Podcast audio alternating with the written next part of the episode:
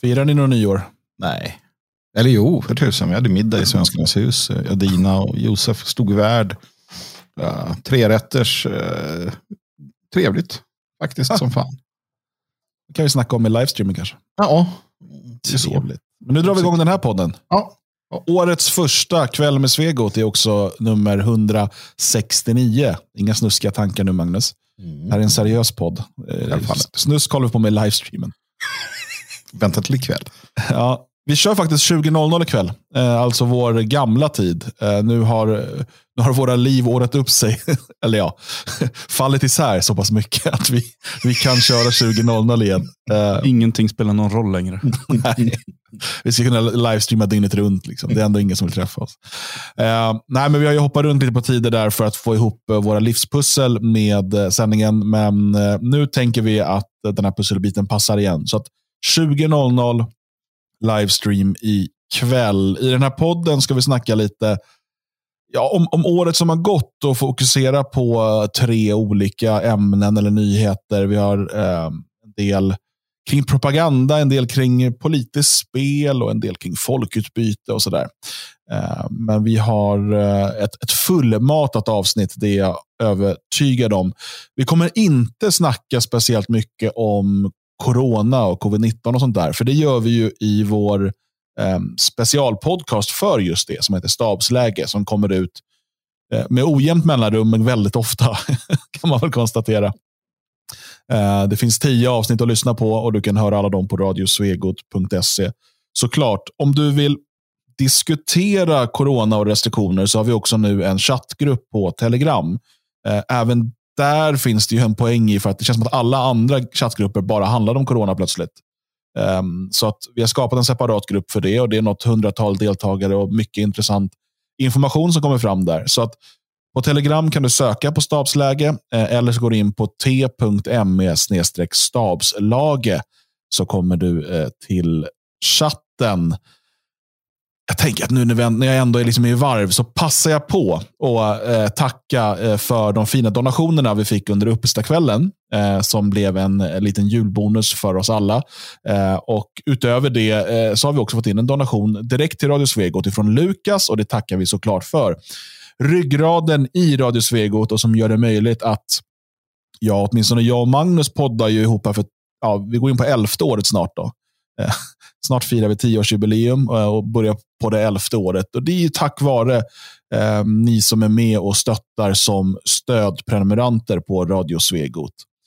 Eh, så eh, sedan vi se, sist hade ett eh, kväll med Svegot så har vi fått in ett gäng nya stödprenumeranter och jag vill passa på att välkomna Gängström, eh, Martin S, Fenris One, Konstantin, Dan, Stina, Karl-Johan H, Erik C och Magnus. Eh, varmt välkomna eh, och in i värmen. Som stödprenumerant får man tillgång till Bonuspodden och man möjliggör alla andra poddar. Bland annat en ny podd från Magnus som har premiär nu till eh, helgen, till fredagen va Magnus? Ja, stämmer bra. Det är på fredag så tänker jag att den ska publiceras. Det blir inte live som jag ägnade mig åt förut. Av olika skäl. I alla fall inte till en början. Man vet ju aldrig. Man gillar ju live. Uh, och, det finns väl en stor risk att det, ja, vad det lider blir det i alla fall. Men jag säger inte att jag lovar ingenting. Uh, jag säger inte att jag lovar. Det är en dubbelnegation. Det betyder att jag lovar. Jag vet inte vad jag sa nu. Men i alla fall. Jo, det kommer på fredag. Och det, det um, blir också en gång i veckan. Inte som tidigare varje dag för att det är hopplöst. Och vi har ju mycket annat vi måste göra också. Så en gång i veckan och det blir då eh, Magnus Härd. Det är vad det kommer heta och det är vad det kommer vara. Min härd. Om ni inte vet vad en härd är så får ni slå upp det. Men ni kommer vara välkomna, inbjudna till min härd. Och passar inte galoscherna så kan ni dra åt skogen. För där är det jag som pratar om det jag vill prata om. Jag lyssnar på det jag vill lyssna på. Och det är ganska bra allting så att eh, det kommer bli riktigt kul och trevligt. Eh, spridda ämnen, eh, högt och lågt. Eh, dolt och öppet och bra musik i samarbete med Midgård Records naturligtvis. Mm. Mm. Ser vi fram emot. Första avsnittet nu på fredag och det här kommer ju då ligga öppet även för dig som inte är stödprenumerant. Mm. Men det är bara möjligt tack vare de som är stödprenumeranter. Så ni andra får helt enkelt tacka dem som gör det här möjligt eh, så att ni kan vara med och lyssna eh, utan att behöva vara stödprenumerant. Och blir det en succé så gör vi som kvällstidningarna. Då lägger vi plus på det direkt. Nej då. Det ska vi undvika. Ja. Um, ja, vi ska ha tid för småsnack och sånt ikväll, så jag tänker inte fråga hur det är med dig Björn. Uh, utan jag tänker att vi bara uh, hoppar direkt in på kvällens ämnen. Uh, och vi har ju tänkt att titta tillbaka lite på förra året och, och göra det genom att ja, plocka ut tre viktiga Eh, nyhetshändelser eller skeenden Eh, och jag skulle vilja börja med något som skedde redan i januari, men som sen färgade hela året. Och Det är då den så kallade stormningen av Kapitolium. Eh, för det här eh, har ju vevats fram och tillbaka. SVT visade någon en och en halv timmes lång dokumentär om det här. Och det har kallats för det, den, den, den, värsta attacken mot den amerikanska demokratin någonsin. och, så där. och jag tror att vi alla tre följde väl det här någorlunda i realtid. Eh, det är ju rätt spännande med sociala medier och liksom att få så många vinklar från saker och så. Eh, och Jag vet inte om jag själv har blivit för härdad av saker. Men eh, visst, det var lite scener när människor inte hade kommit in i Kapitolium. Men när folk, folk väl var inne och man såg bilderna av schamanen och andra som gick runt och mest skrattade. Och liksom, Kolla, här är vi. De gick på fint led. Så här. Det var ju avspärrningsband så att man inte skulle förstöra någonting. Alltså om man går på en tour där. Och De gick på ett fint led där. och Någon ställde sig och tog foto i talarstolen och sådär. Uh, för mig kändes det i det läget väldigt odramatiskt. Jag tyckte det kändes som du vet, man är med skolan på ett museum och så är det några som springer iväg och busar lite. Det var liksom den känslan jag fick. Jag vet inte, hur, hur såg ni på det där när det hände? Jag håller med.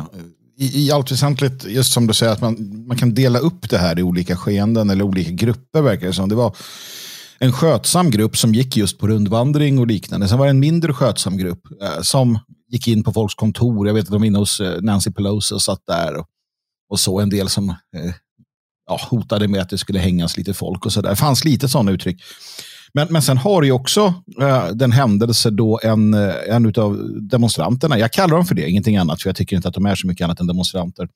En kvinna blir skjuten till döds av en vakt inne på Kapitolium i samband med att de eh, försöker ta sig in genom en, en, en ingång där.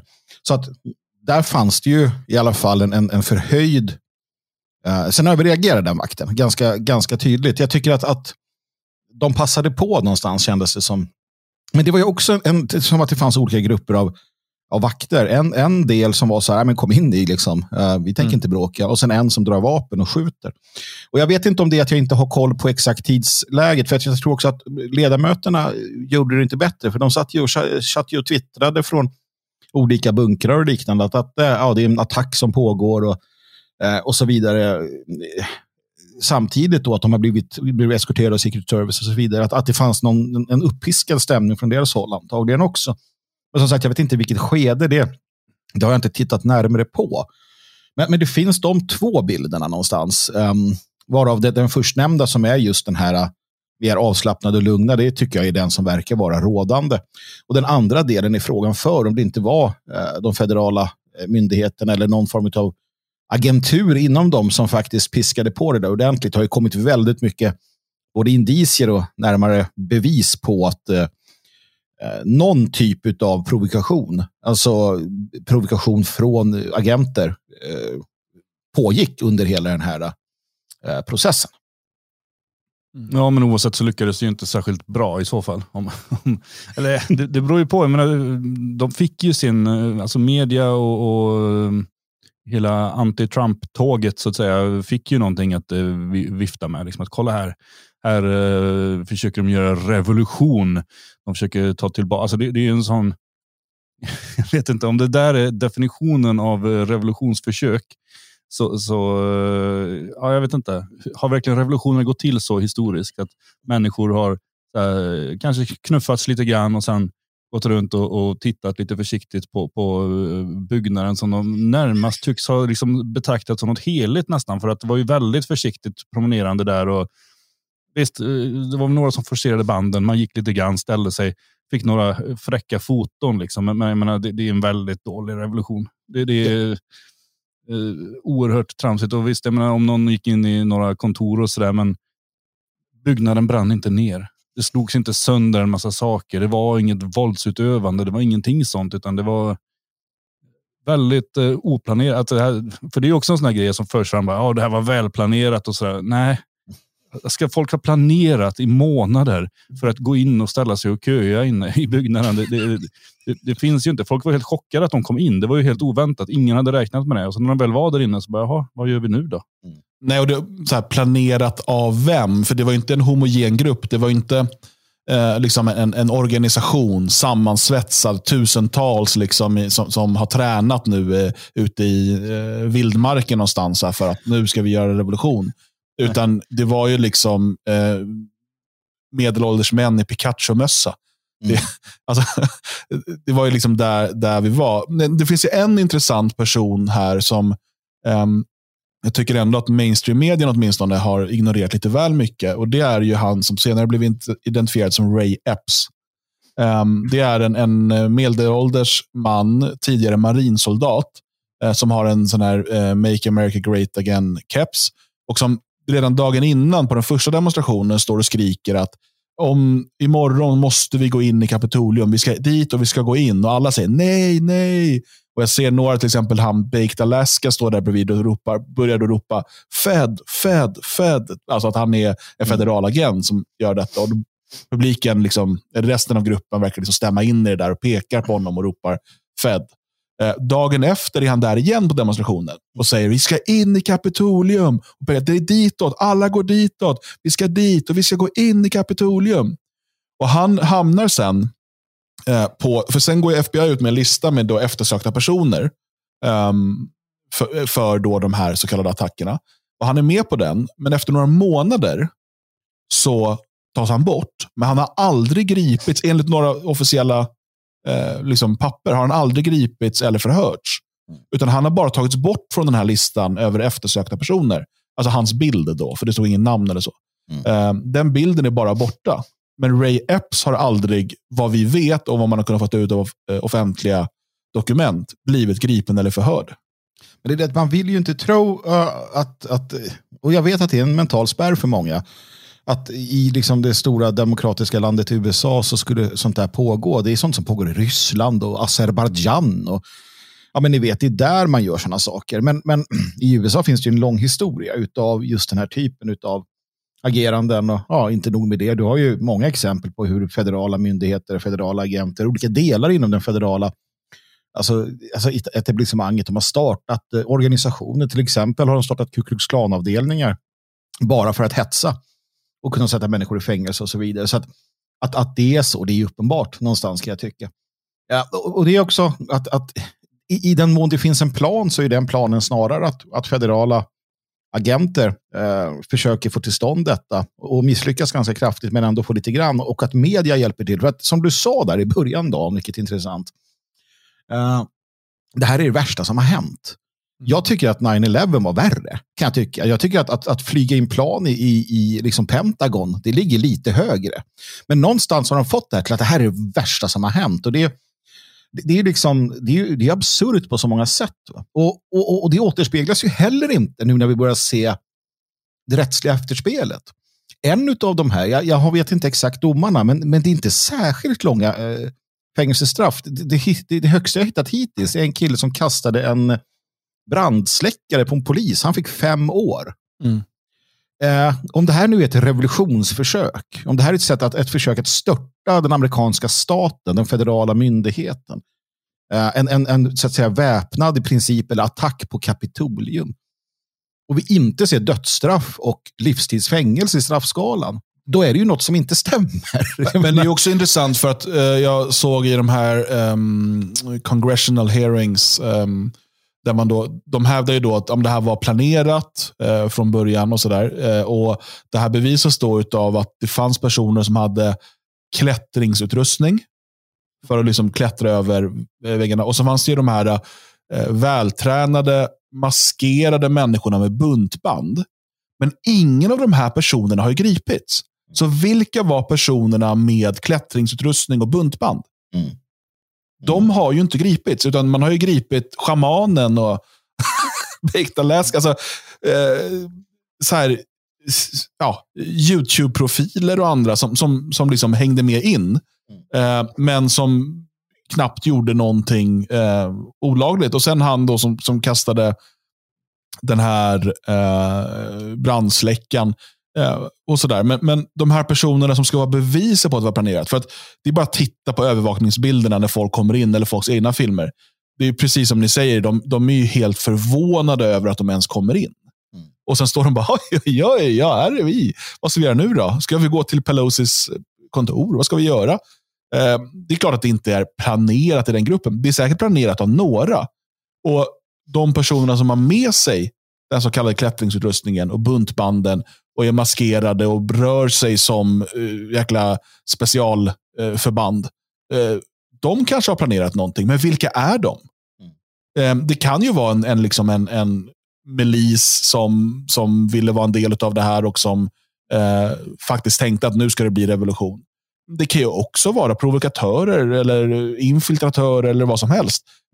De här människorna har ju inte gripit. Så att, eh, det återstår väldigt många frågetecken, men det har ju inte, eh, Eh, det har ju inte stoppat dem från att använda det här som eh, propaganda eh, mot Trump, eh, mot eh, eh liksom högern och republikaner och, eh, och sådär. Så att ehm, det här, det, på ett sätt var det här väldigt lyckat evenemang för Demokraterna och för Biden och sådär. De kunde bygga en, en fiendebild och en hotbild um, och, och hela tiden hänvisa till det här uh, på ett sätt som de ville. Ja, men jo, men det, är ju ändå, det är ju ingenting. Jag menar, det, det, vi har, alltså, tittar man på det nu i, i det stora hela, framförallt nu när det har gått nästan ett år, det finns ingenting. Alltså, det här är, jämför den här stormningen, eller förintelsen av Kapitolium som, som har förstorats upp så här enormt. Jämför det med vad BLM hade för sig under året innan. Jämför med vilken vänsterdemonstration som helst där det konstant kastas grejer på poliser, där man försöker ta sig fram till olika eh, alltså polisbyggnader, mot, mot banker, mot eh, riksdagshus, eh, mot allting sånt där. Sånt pågår ju konstant när vänstern får, får samlas eh, runt om i hela världen. Hela tiden. Deras konstanta mål är ju att förstöra, vandalisera, ha sönder saker. Hade det varit en vänstergrupp som hade tagit sig fram, till att börja med så tror jag inte det hade kunnat hända därför att där är polisen mer beredd på att det kommer hända sådana saker. Då släpper man inte fram dem så pass långt. Men hade de kommit in i en sån byggnad så hade den ju inte lämnats så pass städad och fin som den lämnades här. Det finns ingenting när man, man skalar av det här till slut, utan några människor som blev lite paffa och fick en rolig stund och några som fick en tråkig stund efteråt för att de, ja, fem års fängelse. Men det är också det som är det som är frustrerande och som alltid är frustrerande. Och det är det som kommer att göra att vi alla får en för tidig död. Uh, den här känslan, när man ser det som du ser Björn, när vi vet det som du vet, när vi konstaterar att ja, men titta här, de, de plockade för fan efter, de plockade soporna med sig när de gick.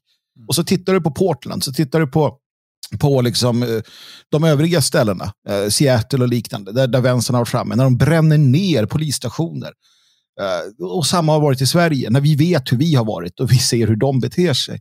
Men ändå så ser vi hur den, den vänsterblivna medien, naturligtvis, alltid eh, målar upp det, det då i det här fallet då, som, som de här gjorde, gick in och tittade lite till det värsta som har hänt. Medan, ja, men som sagt, den här autonoma zonen i Seattle där det dog människor och, och, och eh, när man i Portland var väl sköt en liten svart flicka, eh, bara ignorerar och är tyst. Och det är det som är det, det diaboliska i medien.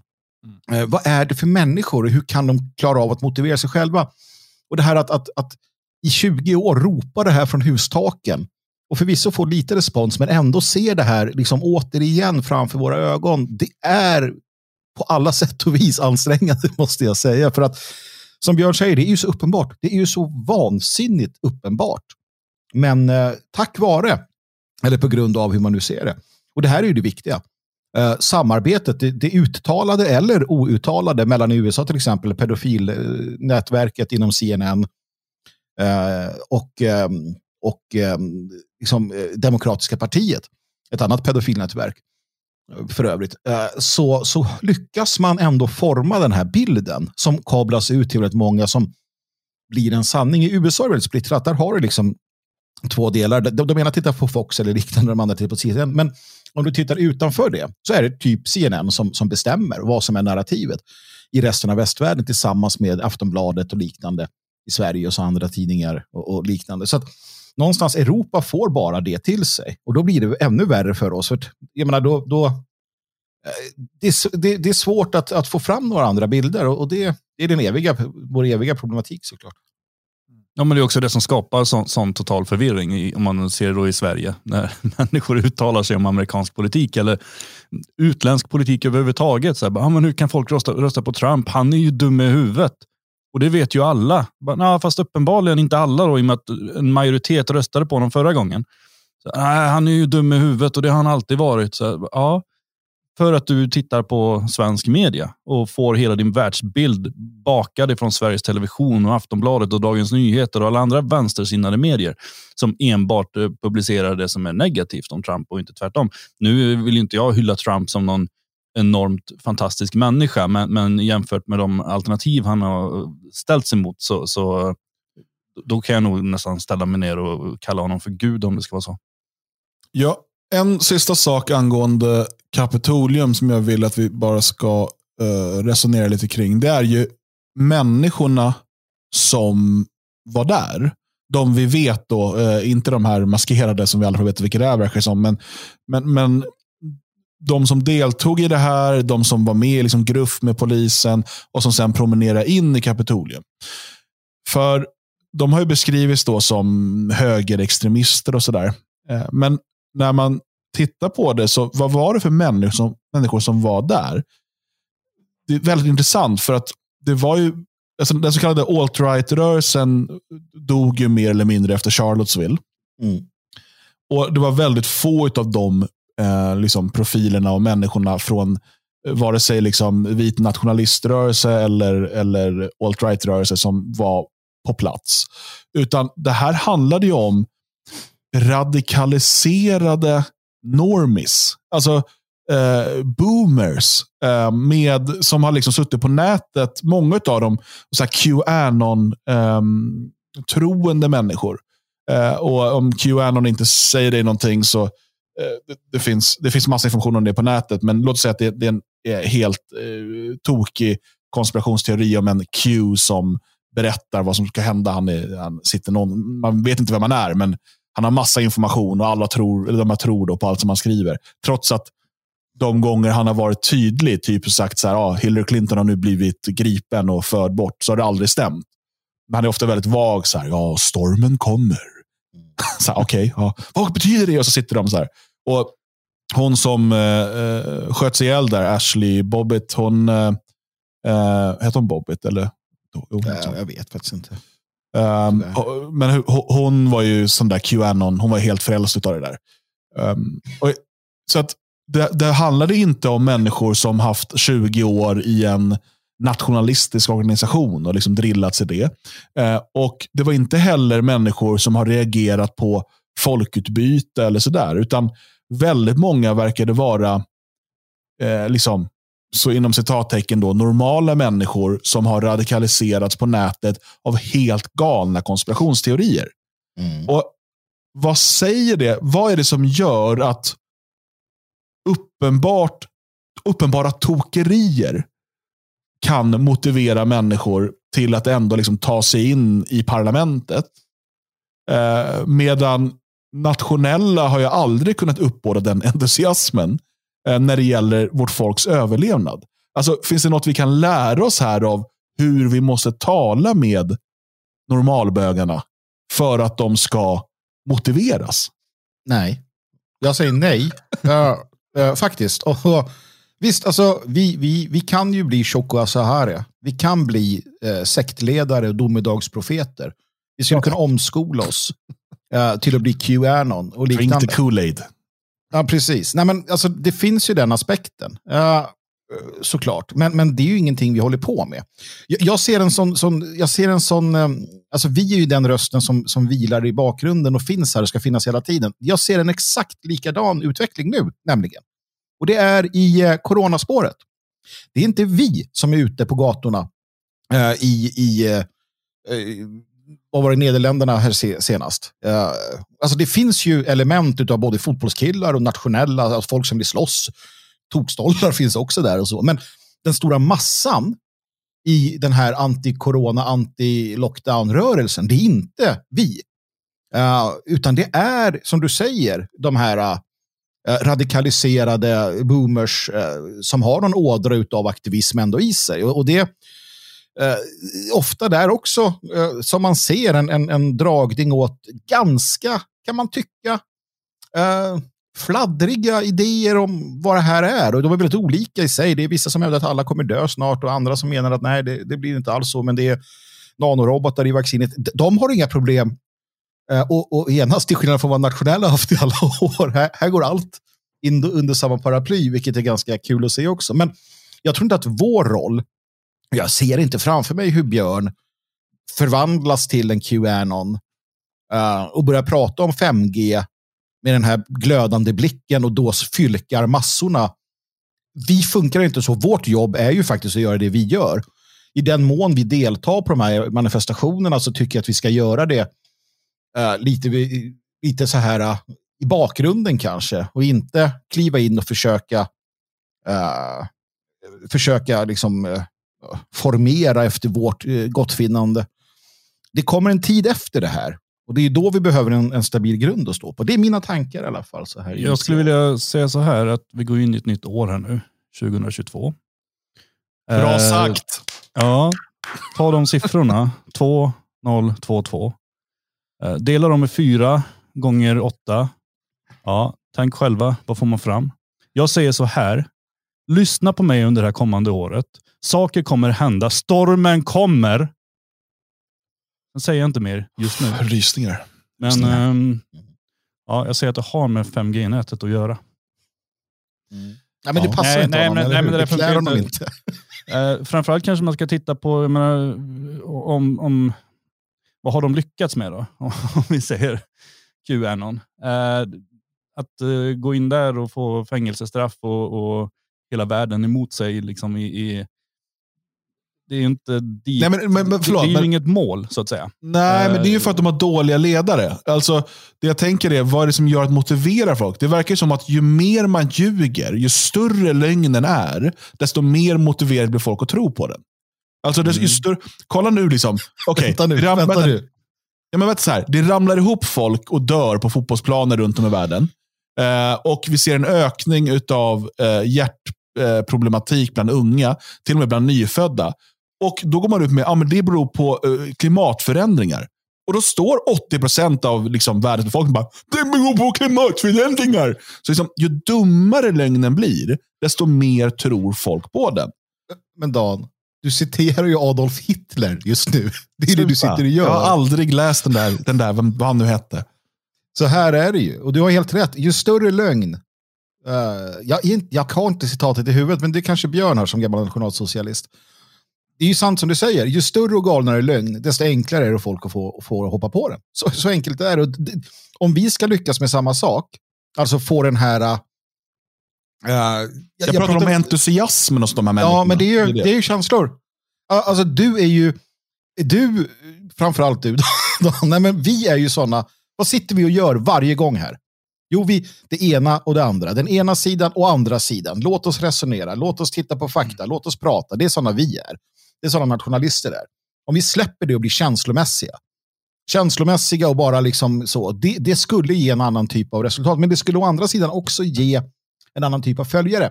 Och det är inte vår uppgift. Det är politikers kanske. Eller, ja, eller andra är... människor i rörelsen. Det är ju det som är grejen. att menar, Jag vill ju se någonting långsiktigt. Eh, och Det tror jag inte man bygger med, med känsloargument. Och, utan eh, där kan man skapa en stormning av Kapitolium. Man kan skapa kravaller på gatorna. Man kan skapa allmänt slagsmål och osämja i samhället, vilket kan vara nog så nyttigt eh, vid sina tillfällen. Men, men jag har svårt att se det som min eller vår uppgift att skapa detta, för att vad ska vi med det till? Uh, utan uh, precis, politiker uh, har allt att vinna på, på den formen av argumentation för att vinna val. Men... Ja, kan, Men jag vill ju bygga en framtid, inte bygga en valrörelse. Men låt oss gå och titta på, på förutom de yttre hot som fanns under början av 1900-talet, vilket gjorde att det, det klev fram eh, militanta grupperingar. Så låt oss titta på det rent politiska. Du har ju hos socialdemokratin och hos vänstern och, och högern och nationalsocialister och vad du vill så har du en period då känsloargumenten liksom eh, pumpas in. Du får, du får de uniformerade leden att, att sluta upp och gå i, i krig mot, mot ordningen som är. Du har marschen mot Rom, du har liksom gatustrider och så. Sen när det här har lagt sig, då, då blir det ju ett jätteproblem för ledarna. Att helt plötsligt ska vi bli statsbärande och driva ett, ett, ett land. Då måste man kväsa samma krafter man själv satte igång. SA till exempel, eller eh, revolutionära kommunister i, i socialismens fall. Man måste kväsa dem och jaga dem och tysta dem för att då duger det inte längre med känsloargumenten. Då duger det inte att ha den här äh, arga, egentligen då pöbeln för att uttrycka mig så. Um, och, och, det är ju ett evigt problem naturligtvis, uh, med tanke på att människor är beskaffade på olika sätt och vis. Och det är därför jag menar också att vi, som jag ser det, vår roll, i, i alla fall vår roll är ju inte att, att, att, uh, piska, piska upp stämningen hos massorna på det sättet, utan det är just att, att uh, ge de här andra inputen i, i det ja, hela. Vi, vi gör ju, då för att liksom sammanfatta det som ni försöker säga, som bara jag kan säga, mm. det är att vi vi bygger den här långsiktiga eh, grunden som ska stå länge.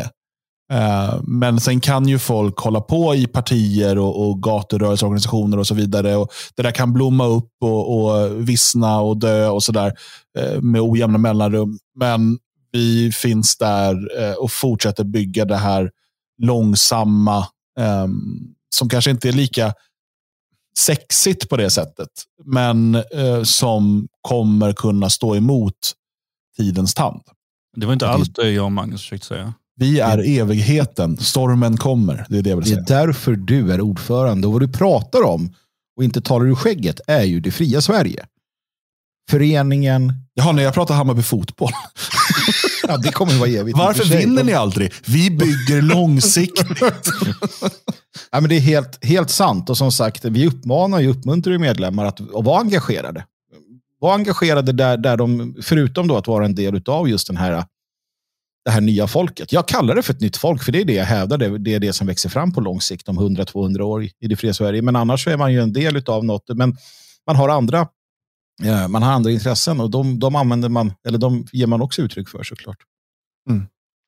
Så det är helt, helt rätt herr ordförande. Det är därför som sagt du är ordförande och kommer vara för evig tid. Även när du är död faktiskt. Så vi kör lite mm. Jusche på det här. Ja, ja, jag vill uh, bli balsamerad uh, och ligga sådär. Uh, I Svenskarnas som... hus? Ja.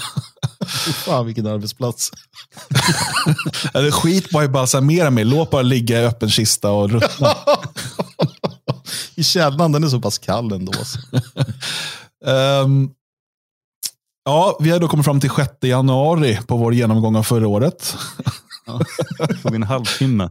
Ja, äh, vi ska inte gå igenom hela året, utan vi har valt ut tre stycken eh, höjdpunkter eh, från 2021. Och, eh, om vi tittar på Sverige så var det ju ett himla hattande fram och tillbaka med vem som ska vara statsminister egentligen. Eh, ibland kändes det lite som, som den här eh, scenen ur Kalanka och hans vänner när Långben hoppar ur bilen och sitter och käkar majskolv och bara, vem är det som kör egentligen? eh, Björn, mm. vem är statsminister nu? Uh, ja, nu, nu är det ju fröken Andersson, eller fru Andersson. Jag vet inte, är hon gift? Ja, jo, det tror jag. Magdalena Andersson kan man säga för att slippa fastna i, i, den, i det spörsmålet i alla fall. Uh, ja, nej, men det har ju varit väldigt uh, rörigt. Egentligen så är det ju uh, Alltså man, man, man, ska titta på vad som har hänt i år så borde man egentligen titta vad som har hänt de senaste åren med alla konflikter och hur vissa inte kan samarbeta med andra och sånt. Men det struntar vi utan vi, vi går bara in på vad som hände i år. Uh, och då har vi ju... I, förra året? Ja, förra året. Just det, vi har bytt år. Uh, förra året. Uh, och då har vi ju i början i juni så satte det ju igång. Uh, och då var det att, att uh, Vänsterpartiet de eh, hade ju sympatiserat med Socialdemokraterna och röstat för dem. Men de hade också sagt det att eh, vi är bara för Socialdemokraterna så länge de gör som vi tycker. Eh, inom ett, ett, antal punkter. då. Och Socialdemokraterna var ju också beroende av att ha Centerpartiet med sig som tyckte helt andra saker än Vänsterpartiet.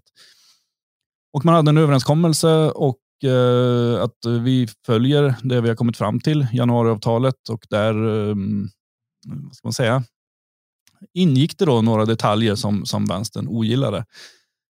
Eh, och när det var dags då att införa det, det var väl, eh, var väl marknadshyror vill jag minnas det handlade om mm. just den gången. Så sa då Vänsterpartiet att eh, vi är beredda att nu rösta mot regeringen eftersom att det här passar sig inte. Eh, vi har sagt det från början att eh, kommer man med marknadshyror då blir det stopp. Eh, men man vill inte däremot eh, rikta någon missförtroendeförklaring. Eh, Moderaterna vill inte heller det av det skälet för att de var ju för marknadshyrorna och tyckte det blev konstigt. Men Sverigedemokraterna sa att vi struntar i vilket. Vi, vi röstar. Vi, vi lägger en missförtroendeförklaring. Vilket då Vänsterpartiet som aldrig någonsin skulle samarbeta med Sverigedemokraterna röstade för. Uh, inte som ett sätt att samarbeta utan av andra skäl. var man tvungen att betona. Man gjorde inte det här ihop med Sverigedemokraterna, men man röstade för missförtroendeförklaringen.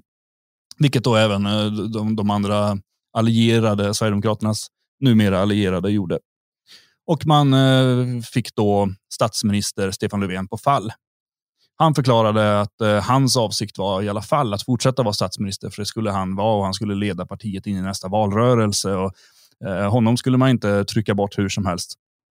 Så um, det blev talmansrundor, vilket har varit något av ett signum de senaste åren. Och um, ja, um, Kristersson kom snabbt fram till att uh, han kunde inte bilda någon regering. Han hade inte stöd av någon. Um, det är så roligt för att riksdagsunderlaget har ju inte förändrats. Alltså det nej, ju, det mandaten ser ju likadana ut, så vad skulle han göra? Ja, skillnaden är väl att allianserna har ju förändrats lite grann. Sverigedemokraterna var ju inte med i någon allians innan, men de har ju släppt in ganska ordentligt där. Men, men det räcker ju inte, utan då hade de behövt få med sig Liberalerna eller Centerpartiet på riktigt också. Och ingen av dem har ju riktigt kommit fram till att de kan samarbeta med Sverigedemokraterna och därför så blev det rörigt och virrigt där. Så att, eh, det slutade med att um, Löfven blev återvald genom att han uh, fick Centerpartiet att backa på sin viktiga punkt där om marknadshyror. Så att de stora vinnarna i, i hela, där, uh, hela konflikten, allting fram och tillbaka, det blev ju Vänsterpartiet som kunde uppvisa att um, det är bara på våra villkor som, som politiken förs, uh, kan föras. Um, och Det var ju det som hände då. Sen tog det ett litet, litet tag bara. Eh, inte särskilt eh, lång tid, eh, utan i augusti redan så gick Stefan Löfven ut. Eh, han skulle hålla sitt eh, sommartal, sitt sensommartal och blev presenterad där av någon ung socialdemokrat som sa att eh, här kommer vår eh, statsminister och han ska leda oss in i valrörelsen. Och sen gick Stefan Löfven upp och sa att nej, det ska jag inte. Nu avgår jag. Allt, allt kämpande, all kamp för att han skulle hålla sig kvar Eh, ledde till att han då någon månad senare, två månader senare, eh, valde att avgå. Och, Men får jag bara stanna där? Mm. Tror ni att han visste redan under det här liksom, i, i juni när han blev avsatt och, och återinsatt? Sådär. Han visste att jag ska ändå inte fortsätta efter partikongressen, men jag måste bara hålla färgen nu. Eller tror ni att det där bestämdes däremellan någonstans? Jag tror, eh, jag tror att han väntar på erbjudanden eller att han hade kastat ut eh, till olika andra, alltså Världsbanken eller WHO eller vilken organisation. Finns det någon som har ett jobb att ge mig eller någon, någon uppgift att ge mig? Så satt han och väntade på det och tänkte att får jag inte det så är jag kvar, annars så går jag vidare. Så kanske han fick det där att nej, men du ska jobba internationellt här på den här organisationen. Ja, vad kul, då gör jag det istället. Det kan, mycket väl, det, det kan mycket väl vara så att erbjudanden började dyka upp när han blev avsatt också. Mm. Eh, och därmed gick vidare. Det är väldigt svårt. Jag är i alla fall helt övertygad om att beslutet var hans eget och att han eh, eh, inte hade informerat särskilt många. Eh, han, han, hade ingen stor grupp bakom sig där, utan eh, eh, jag, jag, var övertygad innan. Jag gjorde en film för länge sedan där jag förklarade att han kommer sitta kvar därför att det är enda sättet för Socialdemokraterna att rädda sig framöver. Eh, men nu, jag vet inte, jag tror jag överskattade människor också, för nu ser man hur Socialdemokraterna går uppåt igen här nu med Magdalena Andersson. Så att, eh, det spelar tydligen ingen roll att hon har varit högst ansvarig för regeringen hela tiden. Nu är hon tydligen bra för att hon har inte varit statsminister så länge, så henne måste vi satsa på. Um, ja, han avgick i alla fall och det blev oklart vem som skulle bli statsminister eh, och, och Socialdemokraternas ledare eh, framöver. Um, det man var övertygad om inom socialdemokratin det var att det skulle bli en kvinna. För det sa man att eh, vem det är, det är oklart, men en kvinna måste det bli, för det är en kvinnas tur. Och det var dessutom hundra år sedan kvinnor fick rösträtt och då var det dags eh, för kvinnor att kliva fram lite grann inom politiken och det skulle vara bra även för jämställdhet och sådana saker. Eh, kvinnorna som går på, på mm, timmar på, på, eh, inom sjukvården, de skulle, behöva, de, de skulle må bra av att eh, det satt en kvinna där och lyfte 180 000 i månaden. Och då skulle de kunna känna att nu är vi alla lika. Tänkte man. Jag, jag vill bara flika in där. Kändes det inte, tycker ni? Jag känner att det, det, det blev som att eh, alla någonstans tyckte att det var en bra idé. Så här, alla som, som var fullmatade med ja men visst, vi vill väl att vi centerpartister ska ha den, men det är jättebra att det är en kvinna. Och folk på stan som har lärt sig under alla år att det här med med att kvinnor måste leda, det är mycket bättre, eller sådär feminism. Alla var sen, nej men det är jättebra. Och så sket man fullständigt i liksom, partier och ideologier och så, utan det var bara bra att det skulle bli en kvinna, alldeles oavsett. Och det, det, det ja, men ganska mycket så. Ganska mycket så var det ju definitivt. Och det är ju, media talade ju om för folk att det här är bra. Mm. Och då, då var det ju det. Um, ja, det gick ju vidare och hon blev ju vald där av Socialdemokraterna och då måste man ju välja en ny statsminister. Eh, så det blev nya talmansrundor eh, naturligtvis och eh, Magdalena Andersson tillsammans med Miljöpartiet gick fram. Man skulle också sätta budget för kommande år samma dag. Eh, så att det började med att hon blev vald. Alla jublade. Sveriges första statsminister. Underbart, fantastiskt, härligt. Nu, nu blir det progressivt. Nu blir det annorlunda. Eh, och Sen så tog det någon timme och så röstade man om budgeten och då föll regeringens budget. Eh, eller ja, snarare så vann en, några små justeringar som Moderaterna, Sverigedemokraterna och Kristdemokraterna hade lagt fram. Vilket berodde på att Centerpartiet som hade röstat för regeringen valde att sen rösta på sin egen budget, vilket då gjorde att eh, den så kallade högerbudgeten blev störst. Högerbudgeten som innebar att bensin och diesel till exempel bara höjs med 50 öre istället för kanske en krona och så där. För att i, det är väl i mars eller april då, då ska deras skattesänkningar komma in nu, nu då, som inte är lika stora som höjningarna som kom nu vid nyår. Så det är också så här, eh, ja, väldigt eh, högerinriktat. Eh, enormt, så här, en, en, riktigt stenhård skattepolitik tryckte man fram där. Nå, några kronor extra ska kanske finnas i plånboken till slut. Vi får se om man inte blir rånad av någon av de invandrare som högern har importerat till landet. Um, i alla fall, då vann den budgeten och det resulterade i att eh, Miljöpartiet sa att vi kan inte styra med en eh, uh, högerbudget. Det har de ju gjort tidigare. det ska man ju också komma ihåg. Det är ju inte första gången eh, det faller, utan det, det har ju skett tidigare och då valde Miljöpartiet att styra och låtsas som ingenting. Men den här gången så sa man det för att nu börjar valet närma sig nämligen. Det är val nu i år. Eh, så att eh, alla måste positionera sig. Och Det här var ju det bästa som kunde hända för, för den delen. Alltså, Centerpartiet fick uppvisa att eh, vi, vi stödjer Sveriges första kvinnliga statsminister. Det tycker vi är bra. Vi eh, håller Sverigedemokraterna borta från regeringen. Det tycker de är bra. Eh, vi ehm, eh, ja, ser till här då att visa att vi också är ett självständigt parti som röstar på vår egen budget. Vi visar upp vad vi vill. Miljöpartiet fick ju visa upp att ehm, eller ja, det Miljöpartiet vann på nu det är att de inte kommer sitta kvar i regeringen. De slipper stå för sossarnas politik. De kan nu gå ut med sin stenhårda, progressiva, eh, extrema politik som de tidigare har gått till val på. Alltså kvinnor är bättre än män, eh, hårdbeskatta allt, eh, krossa rasismen, död åt svenskarna. Allt sånt där som, som man har kunnat läsa mellan raderna. Det har de numera kunnat gå fram mycket hårdare med och bli det riktiga feministiskt initiativ kan man säga. Eh, för de har ju varit tvungna att vara lite tysta, vara lite kvästa under tiden i regeringen. Men nu kan de dra fram sin politik och det kan vara det som räddar dem här nu, över 4% spärren av alla. Jag vet inte hur många journalister det finns i Sverige, men, men de behöver ju de rösterna och då det kanske de kan få nu. Eh, sossarna ja, vi får se om de blir vinnare på det här, men eh, i alla fall, de, det de kan peka på nu det är att det är en högerbudget som styr. De, de kan inte rå för det, eh, så att man kan inte skylla politiken i Sverige på dem. Eh, de kan också ehm, skylla på sina tidigare samarbetskumpaner, saker som folk är missnöjda med, höga skatter och sånt där. Det kan de skylla på Miljöpartiet, vilket kan göra att de kanske kan få tillbaka en annan röst. Sen så spelar de ju på lite grann här om invandring och sånt där som kan ta en och annan sverigedemokratisk röst. Sverigedemokraterna är alltid vinnare hur man än gör. så att, eh, för de spelar ingen roll. De kan peka på vad som helst och, och sossarna kan skrika sig hesa om blåbrunt och extremism och sånt där. Sverigedemokraterna vinner oavsett på, på allt sånt där. Eh, så där står vi ju, eller ja, där står vi inte alls nu, utan det hela fick ju gå ett varv till och eh, ja, nej, det slutar ju med att, att hon blir vald där. Ja, som, eh, till en, en enpartiregering. Ja, en oerhört svag enpartiregering. En historiskt svag. Eh, sossarna är ju inte speciellt stora längre. Så att, eh, de är hela tiden nu beroende av eh, mängder av andra konstellationer. Men nu kan de ju lite mer fritt välja och vraka. De kan samarbeta med Moderaterna i vissa frågor. De kan samarbeta med Miljöpartiet och Centern i andra. och så där. De kan hoppa runt lite grann som de vill nu och inte på samma sätt bundna. Sossarna är ju i första hand ett maktparti och de vill ju bara bita sig fast. Magnus, vem är den stora vinnaren eh, och den stora förloraren i det här cirkusen 2021? Det får vi se.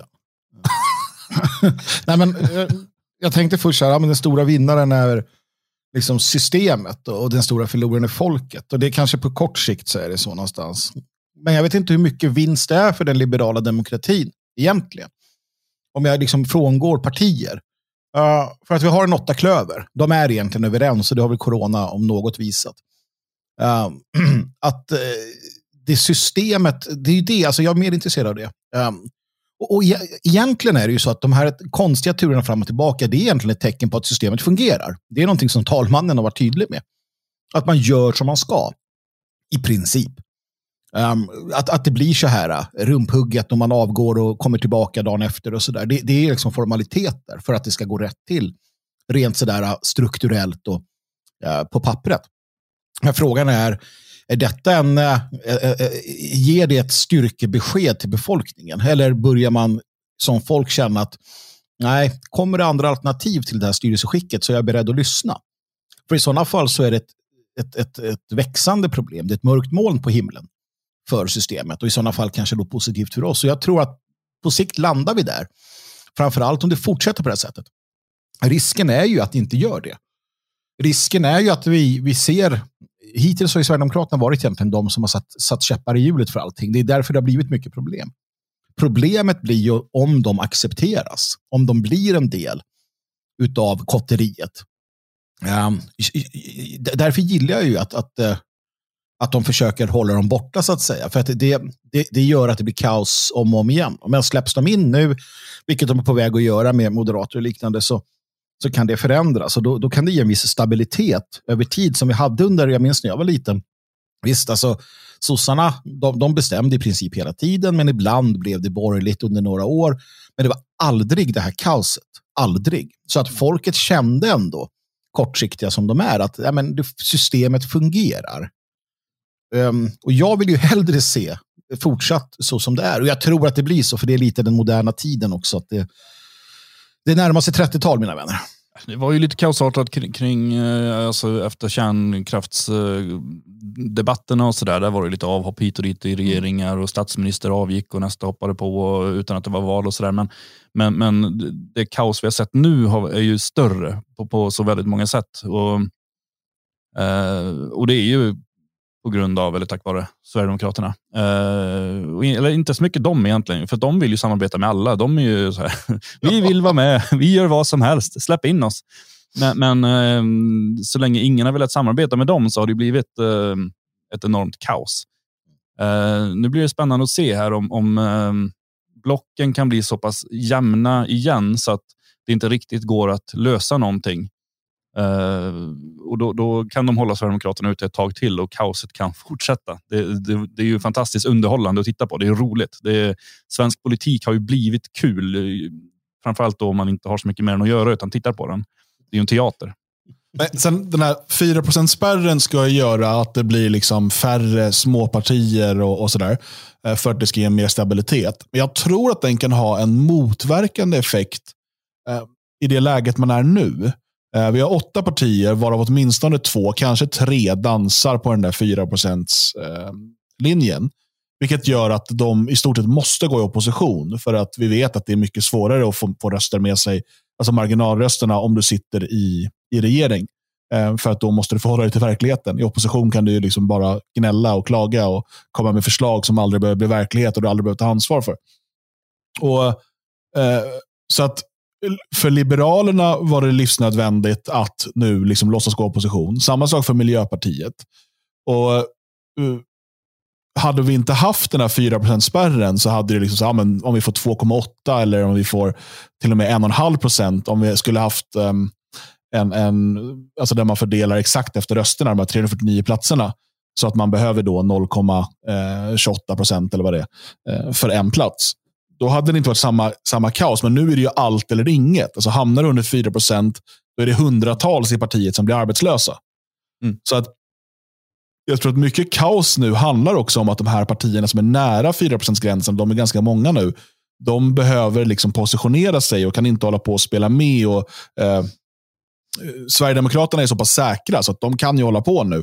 De kommer ju landa mellan liksom 17 och 23 procent. Mm. Um, så, så, det jag hoppas det är fler småpartier.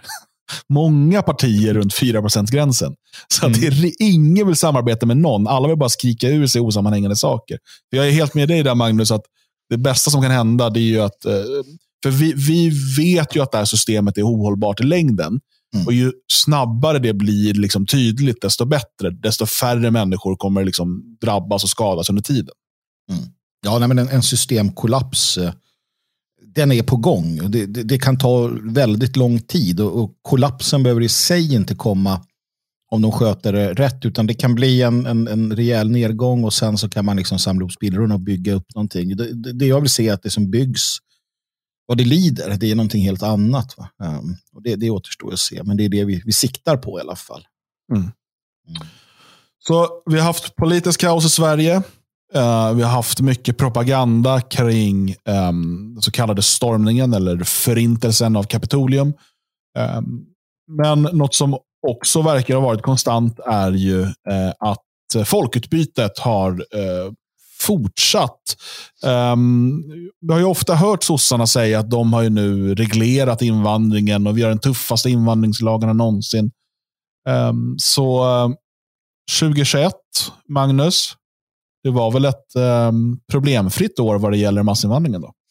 Oh ja, oh ja. Eh, mångkulturen fungerar. Eh, alla integrerade och de som inte ville behövde inte och det funkar i alla fall. Eh, fantastiskt. Nej, Dan, det har inte alls gått så bra på det sättet. Vi har ju flera aspekter där. Jag, jag tycker att det är viktigt att ge sig på för att corona överskuggar allt. Eh, och då glömmer vi lätt sådana saker som folkutbyte, massinvandring, mångkultur och annat tokerier. Uh, så att, låt oss då bara se på lite grann vad som hände på den fronten under året. Och, och Men vänta, alltså, folk, folkutbyte är ju, det, det, är ju en högerextrem myt. Ja, uh, just det. Jag kan bara klargöra att vi på Radio Svegot, vi, vi anser att det finns ett svenskt folk. Um, det gör man inte på Expo till exempel, varför man kan hävda mycket riktigt att det är en myt. För att finns det inget, eller att alla kan vara svenskar, så spelar det ingen roll så att säga. Men vi menar att, det, att, det, att man kvalificerar sig till svenskhet på ett eller annat sätt. så att säga. Och med det i åtanke så sker det ett folkutbyte. Någonting som eh, också togs upp faktiskt i en, en eh, podd som eh, Ivar Arpe höll tillsammans med Tobias Hübinette där man diskuterar de här sakerna. Eh, Tobias Hübinette, man kan tycka vad man vill om honom, men han är i alla fall en av de som är väldigt ärlig och öppen med det faktum att eh, den svenska det svenska folket, den svenska rasen, vad du vill, eh, är på väg att, att eh, ja, i alla fall bli en minoritet i, i Sverige. Nåväl. Uh, jo, alltså, man kan ju se att folkutbytet fortfarande ligger i, i liksom grunden för vad som är viktigt. Nu när vi har covid-restriktioner, det vill säga du får inte resa in i Sverige utan att visa att du, att du är frisk, eh, så kan vi konstatera också att det gäller inte om du är så kallat asylsökare de, flyktingar, de behöver alltså inte vara friska, de behöver inte uppvisa någonting, de behöver inte ha pass och som vanligt då är det bara fritt blås över gränsen. Medan en holländsk eh, adelsman, han måste fan ta mig spotta en kopp. Va?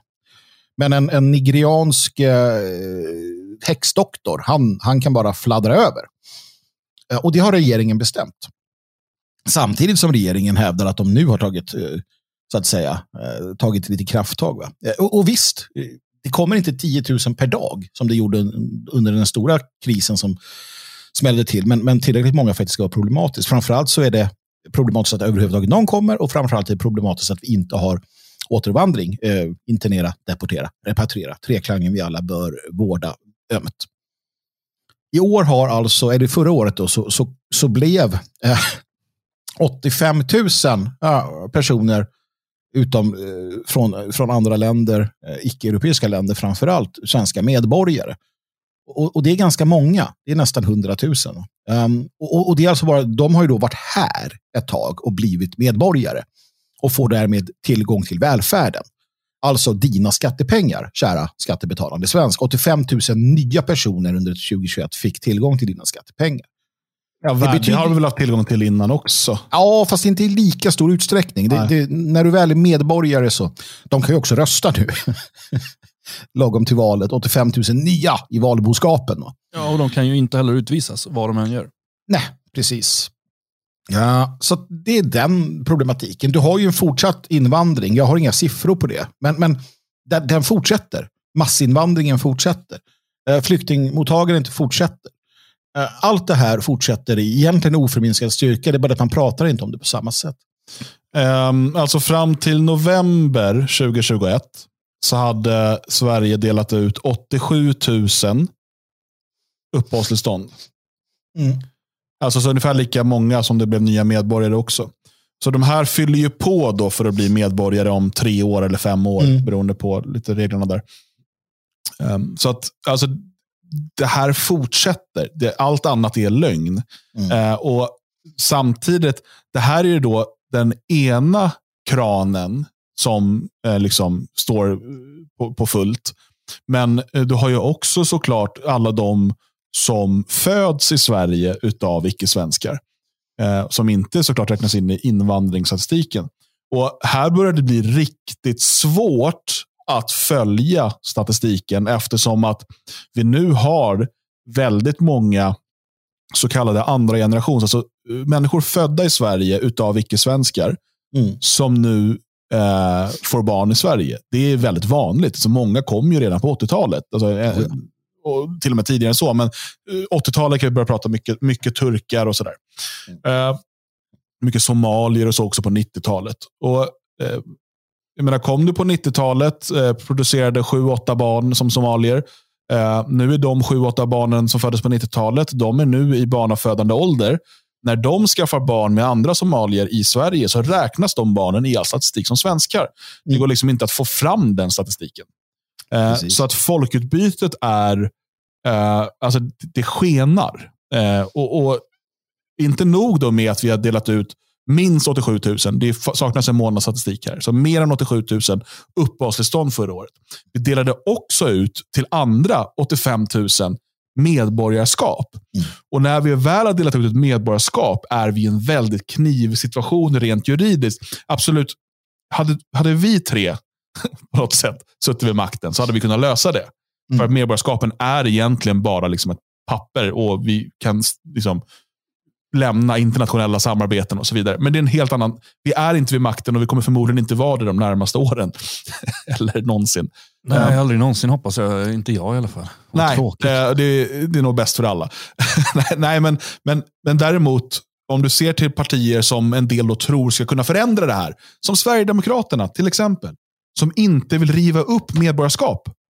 Om du pratar 85 000, tar det på 10 år är det 850 000. På 20 år är det uppe i över en och en halv miljon människor. Mm.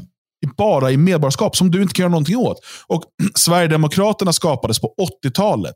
Sedan dess har vi delat ut miljontals medborgarskap och det har fötts icke-svenskar i Sverige som har fått medborgarskap. Mm. Som Sverigedemokraterna inte vill göra någonting åt. Och vi fortsätter fylla på det här. Fylla på, fylla på, fylla på.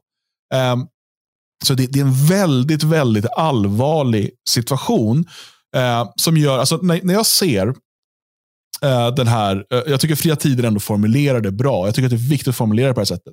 De skriver, flest araber, somalier och afghaner blev svenskar 2021. Mm. Eh, och då kan man säga, men de är inte svenskar. Nej, de är klart de inte är. Men vad fan innebär det ens att vara svensk längre? Mm. Finns det ens något värde kvar i det begreppet? Jag, jag, jag, jag, jag har så lite, jag känner så lite samhörighet med, eh, med Sverige, med, med, med liksom staten, med vår monarki. Jag känner, inte, jag känner inte samhörighet med någonting av det längre. Det känns som att allt det där är det är som ett jävla skådespel som bara fortsätter. Absolut, det finns liksom en blodslinje hos, hos eh, monarkin, men vad är de egentligen? Och vad, jag, alltså jag känner ingenting för dem längre. Och Jag blir så här, ja men skit i det då. Ni svenskar vill ju ha det här.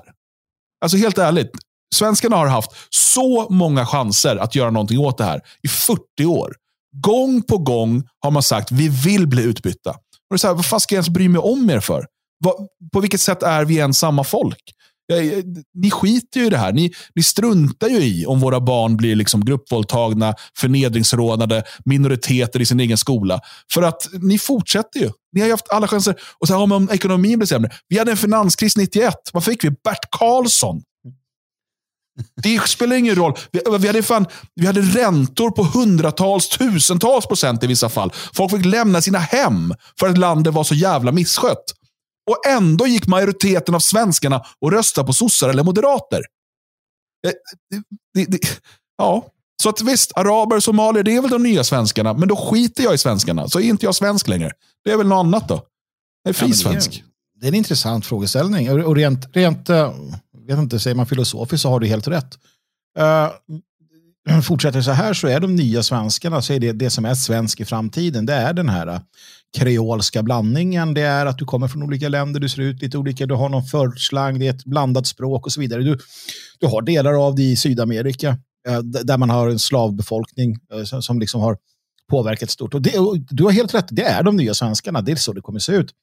Jag håller ju med dig där och det är därför som jag ser min, min roll i det fria Sverige som eh, den nya stammen, det nya folket. Vi, vi lever vidare och, och definierar svenskheten för vår del och för de som blir en del av det jag bryr mig inte heller om resten. Eh, de som kommer, kommer. De som inte kommer, kommer. Det, det viktiga här, det jag försöker hela tiden, det är att inte bli känslomässig kring det, för då, då, då orkar man inte riktigt.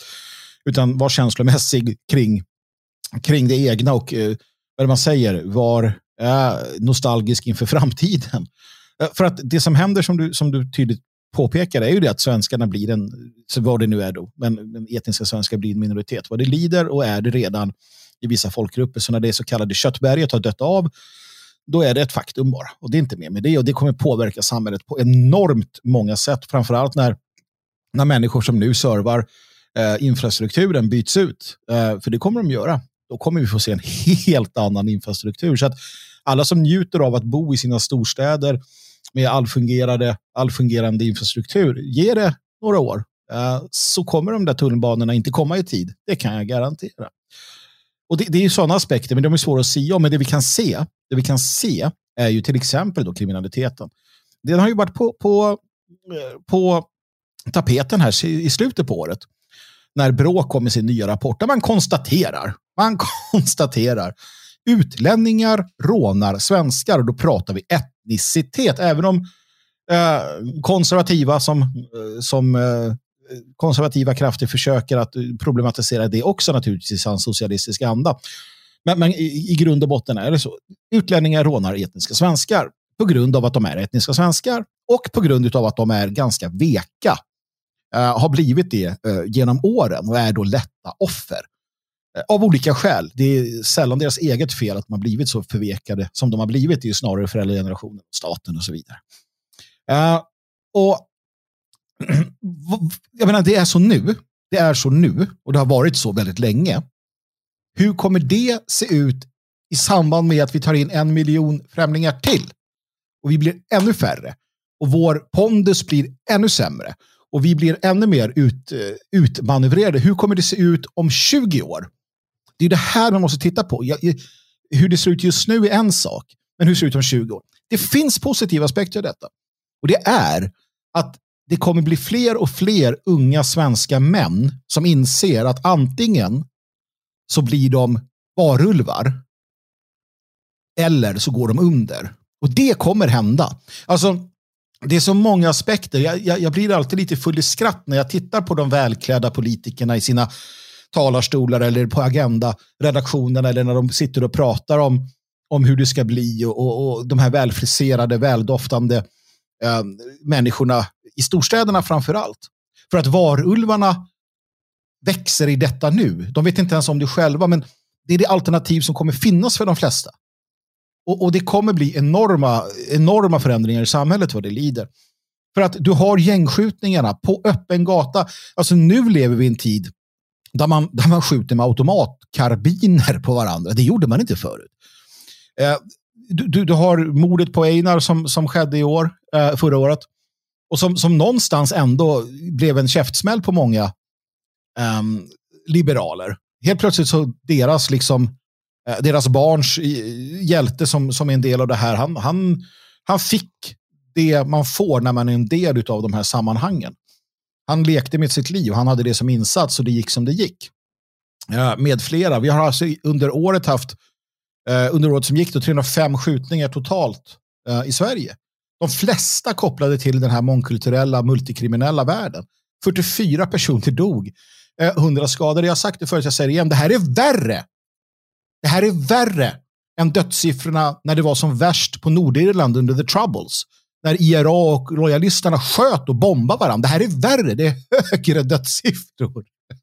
Och så sitter de där i Agenda och säger ja, men vi ska... Bla, bla, bla. Alltså, det är två skilda världar och vi befinner oss eh, liksom mellan de här världarna som svenskar och som nationalister. Och det är därför det är så viktigt att vi förstår detta och, och gör de förberedelser som behövs. Va?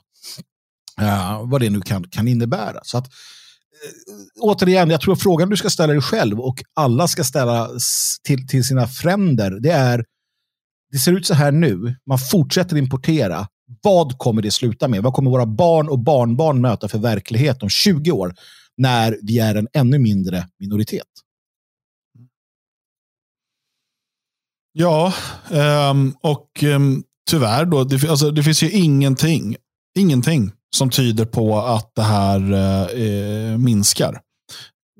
Alltså vi kan, vi kan absolut se fluktuationer i liksom invandring och så där över de kommande tio åren. Men eh, du har fortfarande miljontals icke-svenskar i Sverige som eh, liksom bildar familj och sådär och skaffar barn. Och du, du har en annan aspekt av det här också som jag tycker man eh, inte heller ska förglömma. Och Det är ju att det föds människor i Sverige som är, eh, som är liksom biologiskt, etniskt afrikaner, araber och så vidare. Men kanske tredje generationen i Sverige. Eh, som inte känner något annat land än Sverige. De, alltså, när nationalister började eh, liksom på allvar formera eh, invandringsmotståndet på 80-talet. Eh, det fanns ju nationalism innan det, men liksom den stora invandringen kom här 75, eh, när Sverige beslutade sig bli en mångkultur och så BSS och Sverigedemokraterna och så vidare. Då hade vi i stort sett bara människor som hade precis kommit till Sverige. Eh, eller bara varit här en kort tid och sagt att nu är det dags att åka hem. Det är en helt annan situation än den vi står inför idag. Um, och även om vi har precis samma hävdvunna rätt till det här landet idag som vi hade på 80-talet och det här är svenskarnas land, så eh, sitter vi i en, i en, mycket, mycket mer komplicerad situation på alla nivåer. Eh, som eh, har eh, lagts på oss på grund av det stora svek som svenskarna har stått för eh, gentemot sitt eget folk. Genom att inte lyssna på nationalisterna redan på 80-talet och, och sätta stopp för det här. Eh, och, och, Nu står vi inför liksom det här faktumet som, som vi nationalister har varnat för i ett, i ett, i ett halvt århundrade. Och det, eh, jag har svårt att se politiska utvägar. Alltså, Sverigedemokraterna vid makten efter 2022 är bara en mardröm för mig eftersom att de i typ alla andra frågor eh, är helt galna. Eh, vilket de har visat nu under liksom, eh, coronatiden. Um, och man, man vill liksom förbjuda svenska nationalister och man vill uh, införa vaccinpass och, och, sparka folk som inte kommer på tvångsvaccinering och så vidare. Um, så det, det, är ett parti man inte vill ha med att göra. Eh, och Det är klart att liksom AFS har en betydligt bättre politik. Men eh, och, och, Jag tror mycket väl att AFS kan komma in eh, i en riksdag om man fortsätter arbeta enträget till 2026 eller möjligtvis 2030. Eh, tills dess har vi då delat ut 600 000 med, medborgarskap till. Och det har fötts några hundratusen icke-svenskar i Sverige. Um, och, och, vi ska då på något sätt få ihop minst 50 procent av rösterna för ett parti som, som AFS. Jag, jag, tror, precis som Björn har varit inne på, att typ sossar och andra kommer eh, liksom vrida på lite olika kranar och säga att ah, men nu minskar vi invandringen. Det säger man att man gör nu också, men statistiken säger något annat. Och Man kommer eh, ha olika integrations eller assimilationsförsök och så vidare. Men ingen av dem kommer vara beredd att göra det som krävs för en politisk lösning. Vilket är att lämna de internationella avtalen, vilket är att riva upp hundratusentals medborgarskap, vilket är liksom en massdeportering av icke-svenskar. Inte alla nödvändigtvis, men vi, hann, vi pratar här hundratusentals, förmodligen miljontals människor som över en inte alltför lång tid behöver återvandra till länder de inte har någon koppling till förutom rent eh, biologiskt. Eh, det, det, det, är en Ja, det, det, det, är en, det, är en, det är en utmaning kan vi kalla det. Ja, det är utan tvekan en utmaning. Vi, vi kommer, sen tack och lov så har ju många i alla fall fortfarande släktband och sådana här saker. Men, men eh, inte alla. Och det, det, för många är ju forna hemlandet eh, bara något man har läst om eller hört talas om. Någon, någon släkting som har berättat och sådär. Så, så är det, jag, jag såg angående allt det här, um, Moderaterna la upp ett inlägg på ehm, Instagram. Med bilden står det Gott nytt år. Tack vare Moderaterna får vi fler poliser, fler åklagare, fler fängelseplatser. Eh, så skriver man här, mer trygghet tack vare vår gemensamma budget med KD och SD. Steg för steg tar vi tillbaka makten från de som sätter skräck i hela stadsdelar, som kontrollerar det offentliga rummet och som inskränker på människornas frihet. Och så listar man olika saker. Det är mer övervakningskameror, det är mer kontroll över vapenlicenser, det är eh, ja, mängder av såna olika punkter som, som man tycker inte alls borde vara så positiva för människor. Men det här är ett av de inlägg de har fått mest gilla-markeringar på. Så där. Folk bara äntligen hårdare tag. Eh, jag skulle hävda definitivt att de som sätter skräck i hela stadsdelar, det är ju just Moderaterna och Socialdemokraterna och de andra partierna som har skapat det här. Det är de som måste bort. De måste ju väck fullständigt. Eh, fler poliser vad gör det för skillnad om vi får 10 000 nya poliser om vi samtidigt importerar 100 000 nya människor varje år? Där förvisso inte alla, förvisso inte en majoritet, men där det förekommer människor helt utan skrupler som kommer eh, ingå i nya nätverk som kommer hålla på totalförstöra det här landet. Alltså den här kriminaliteten man säger sig motverka, det går inte. Det, det, det, de, kan, de kan eh, tillsätta hur mycket poliser som helst, ge dem hur hög lön som helst. Det hjälper inte om man samtidigt håller på med, med den här importen av kriminella människor. Vi har ju läst om det här nätverket eh, eh Black Axe till exempel som har dykt upp. Totalt eh, verklighetsfrånvända människor som totalt saknar liksom någon som helst känsla för medmänsklighet, som, som inte tvekar att liksom plåga ihjäl människor för att uh, få kontroll över knarkmarknader och så vidare.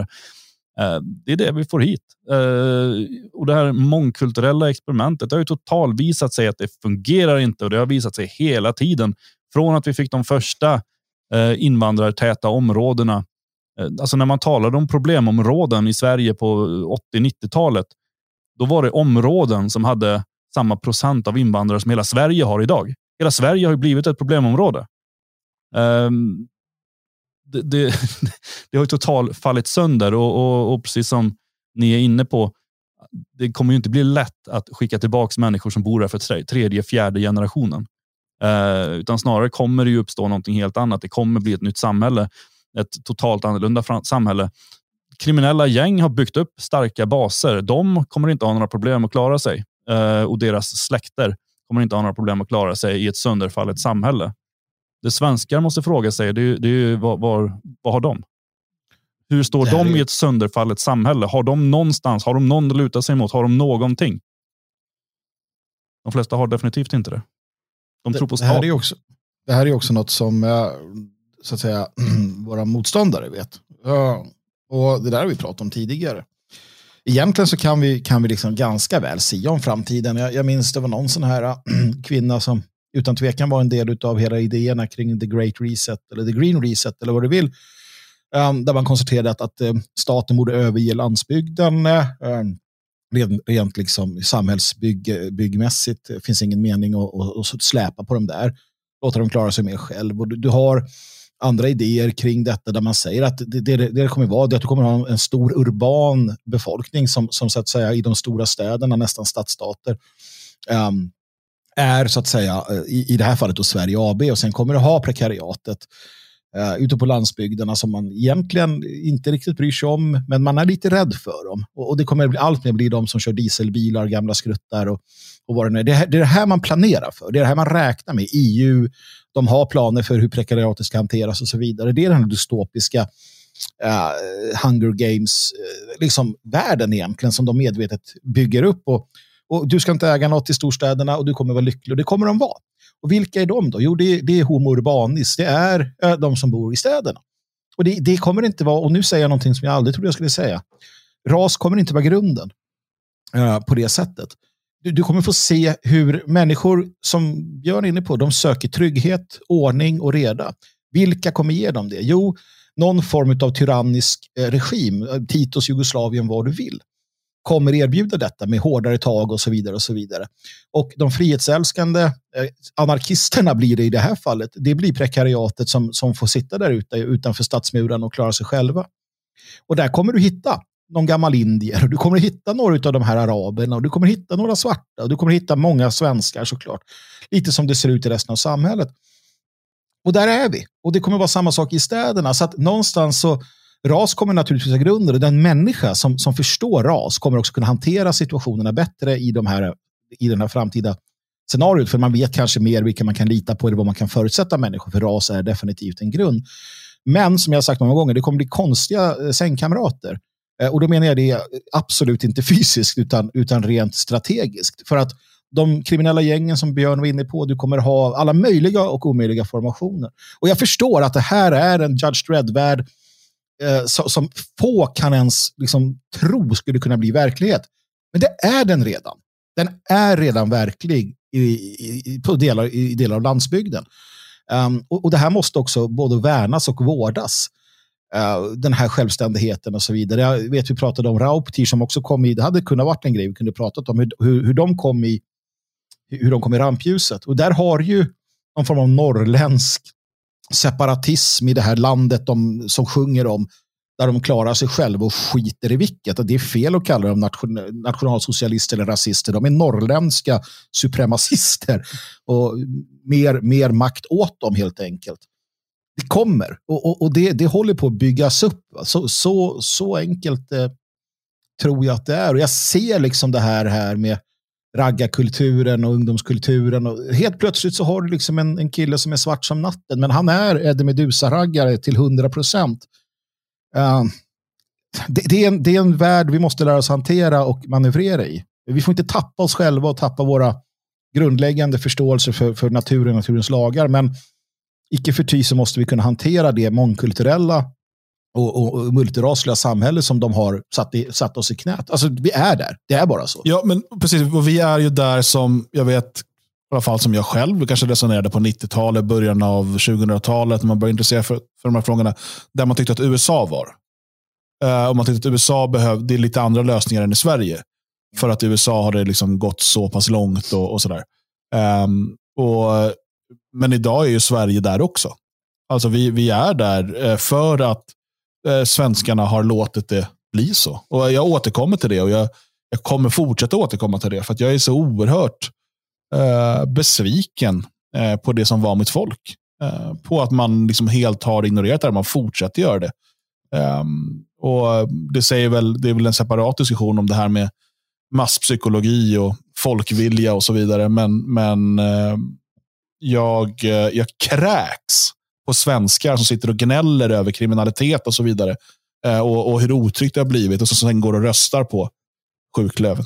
Till och med åtta klöven nu. Alltså jag, jag, Jag, jag, jag, liksom, jag har ingen jag har ingen sympati eller empati för dem längre. Jag, vet inte, jag, jag börjar bli skadad av det här, men, men eh, jag ser nu det var någon som gnällde över hur lite pension han fick. Liksom, så jävla dåligt. Och det enda jag tänkte, ja, vilka har du röstat på då? Mm. Vilka har du röstat på? Kan, om du liksom hela ditt liv eh, har eh, röstat för en, eh, liksom på ett nationellt alternativ, eh, ja, då har jag liksom, någon typ av empati för dig. Men har du gått och röstat på moderater eller sossar, vad fan, då har du ju valt det här. Mm. Du får, det man sår får man skörda. Och så ska vi så tycka synd om att man får så lite pension. Ja, då skulle du ha valt annat. Nej, men det är ju, det är ju, det är ju taktik att tycka synd om dem, ärligt talat. Och det är någonting vi slipper här. Mm. Tack och lov. Vi behöver inte uh, för vi behöver inte rösterna. Vi behöver inte deras liksom, så, utan vi kan vara ärliga i att säga just de sakerna. Och det är det som är vår definitivt viktigaste roll. Och om du uppskattar den så hjälp till. För att det är ju väldigt många som blir arga på oss också. Mm. Såklart. Just de människorna som hittar oss och som är som Dan säger, äh, sitter hemma och har dålig pension, men de har röstat på sossarna i sitt liv, så hör de Dan säga så, då kommer de aldrig lyssna på oss igen. Va? Men det är skit samma.